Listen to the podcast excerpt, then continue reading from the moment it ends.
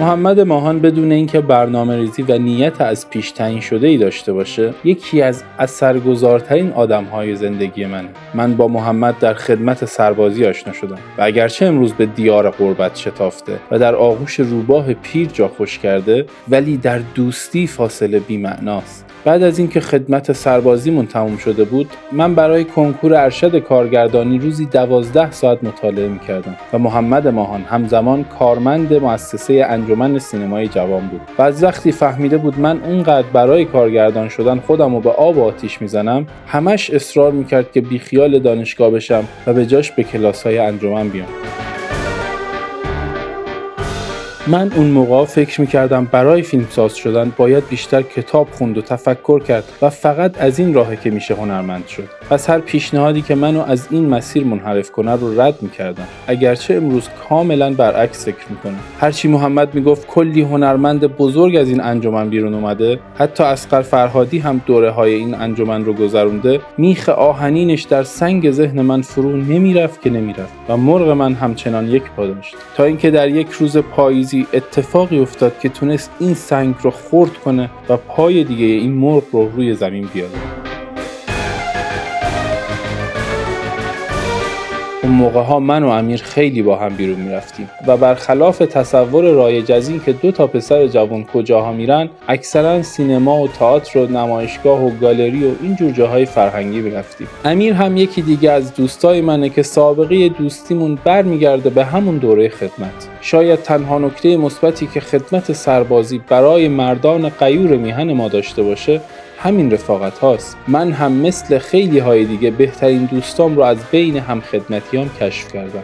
انجمن سینمای جوان هر ساله جشنواره‌ای برگزار می‌کنه به اسم جشنواره فیلم کوتاه تهران. و محمد ماهان به من و امیر گفته بود اگر دلتون خواست که تو اختتامیه این جشنواره حضور داشته باشید به هم زنگ بزنید. من و امیر فکر می‌کردیم این جشنواره یک چیز کوچولوییه که چند نفری دور هم توی سالن جمع جور برگزار می‌کنن. ولی از اون جایی که همیشه سرمون برای این جور جاها درد می‌کرد به محمد زنگ زدیم و اون هم گفت که فلان ساعت بیایید تالار وحدت. یعنی دور از انتظارترین جایی که فکر می‌کردیم این اختتامیه اونجا برگزار میشه. تالار وحدت همون جاییه که اختتامیه جشنواره فجر هم معمولا اونجا برگزار میشه. و وقتی که برای اختتامیه رفتیم فهمیدیم که تنها تفاوتش اینه که توی این جشنواره فقط فیلم های کوتاه نمایش میدن. وقتی به تالار وحدت رسیدیم دیدیم که کلی آدم پشت در منتظرن و انگار سالن پر شده و هر کسی رو به داخل راه نمیدن. پس ما هم به محمد زنگ زدیم و اون هم چند دقیقه بعد با یک کت و شلوار بسیار شیک مثل مدل های فشن که خرامان خرامان روی استیج کتواک میرن اومد و ما رو با خودش برد داخل. خیلی شبیه یوزارسیف شده بود و خیلی شانس آوردیم که چاقو دم دستمون نبود. چون حتما دستمون رو میبریدیم. یوزارسیف داخل شود. زیباتر از او را ندیدم.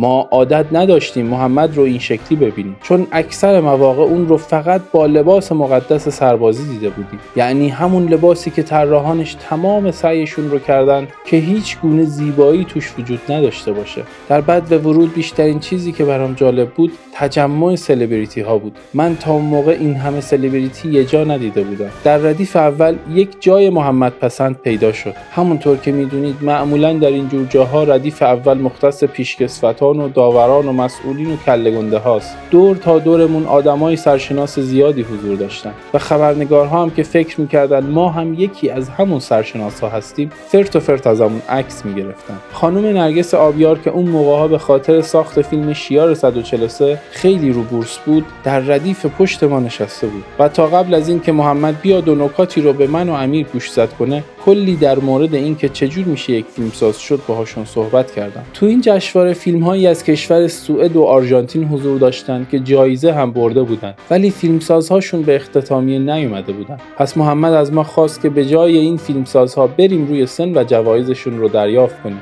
قرار شد نقش فیلمساز آرژانتینی رو من ایفا کنم و امیر هم فیلمساز سوئدی باشه. داورها که چندتاشون هم خارجی بودن روی صحنه رفتن. بعد از اینکه یکم از این حرفهای شاعرانه زدن که چقدر کشور ما خوبه دونه دونه جوایز رو خوندن و برندگان روی سن می‌رفتن و جوایزشون رو دریافت می‌کردن. تا اینکه مجری اعلام کرد که جایزه بهترین مستند خارجی می‌رسه به نمی‌دونم کی از کشور سوئد. امیر مثل اینکه همین چند ساعت پیش با پرواز فرست کلاس از دل اروپا به جهان سوم پا گذاشته باشه. انگار که قبل از این جایزه 10 تا اسکار برده باشه با اعتماد به نفس کامل رفت بالا و جایزه شو گرفت. به محض اینکه اومد پایین ازش پرسیدم چه حسی داشتی و تازه می‌خواست از احوالاتش بگه که مجری اعلام کرد جایزه نمی‌دونم چی می‌رسه به نمی‌دونم کی از کشور آرژانتین. که من بلافاصله احساس نیاز به دستشویی پیدا کردم. رنگم پرید و خشکم زد. مجری دوباره اسم آرژانتین رو صدا زد و محمد ماهان از دور اداهایی مبنی بر اینکه برو بالا در آورد. من با عدم اعتماد به نفس کامل روی سن رفتم و چشمان یک تالار وحدت پر از جمعیت به من دوخته شد. نمی‌دونم چرا حس می‌کردم باید آرژانتینی صحبت کنم انگار که می‌خواستم با این کار آبروی جشنواره رو حفظ کنم و نذارم داورها که چندتاشون هم خارجی بودن بفهمن که فیلمساز آرژانتینی ما رو قابل ندونست و نیومده. اما مشکل این بود که آرژانتینی بلد نبودم. حتی نمی‌دونستم زبون آرژانتینی چه شکلیه که حداقل اداش رو در بیارم. تنها چیزی که از کل سرزمین پهناور آرژانتین میشناختم مسی و مارادونا بود. پس سعی کردم به انگلیسی حرف بزنم. با یک هلو هاواریو و در آخر یک وری تنکیو سر و رو هم آوردم. هنوز پایین نیومده بودم و درستابی جای خودم نشسته بودم که مجری دوباره اعلام کرد که یک جایزه دیگه به فیلمساز آرژانتینی اعطا میشه. ولی من متاسفانه تمام دانشم رو از زبان انگلیسی خرج جایزه اول کرده بودم. و با یک سری ادا و اطفار جایزه دوم رو هم گرفتم و باز هم مجری اسم آرژانتین رو اعلام کرد. انگار که اسقر فرهادی آرژانتینی ها اثرش رو به جشنواره فیلم کوتاه تهران ارسال کرده بود. همه جایزه ها رو داده بودن به این هنرمند مفقود الاثر آرژانتینی. خانم فرشته تایرپور که در بین داورها بود یک دفعه متوجه شد که من ایرانیم. و پرسید چرا جایزه رو می‌گیرم؟ محمد ماهان اصلا ما رو برای مواجهه با چنین سوالاتی آماده نکرده بود. ولی سریع جواب دادم که من نماینده سفارت آرژانتین هستم. برای خودم هم عجیب بود که این جواب رو از کجام درآوردم.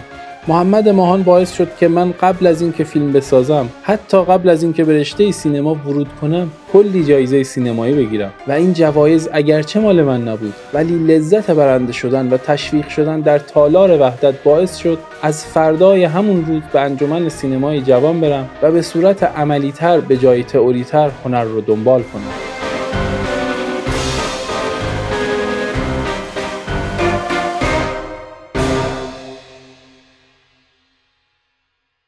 برای مشاهده این پادکست به صورت ویدیویی به آیدی یوتیوب ما سوفیلم و یا آیدی اینستاگرام ما Sufi underline Couple مراجعه کنید.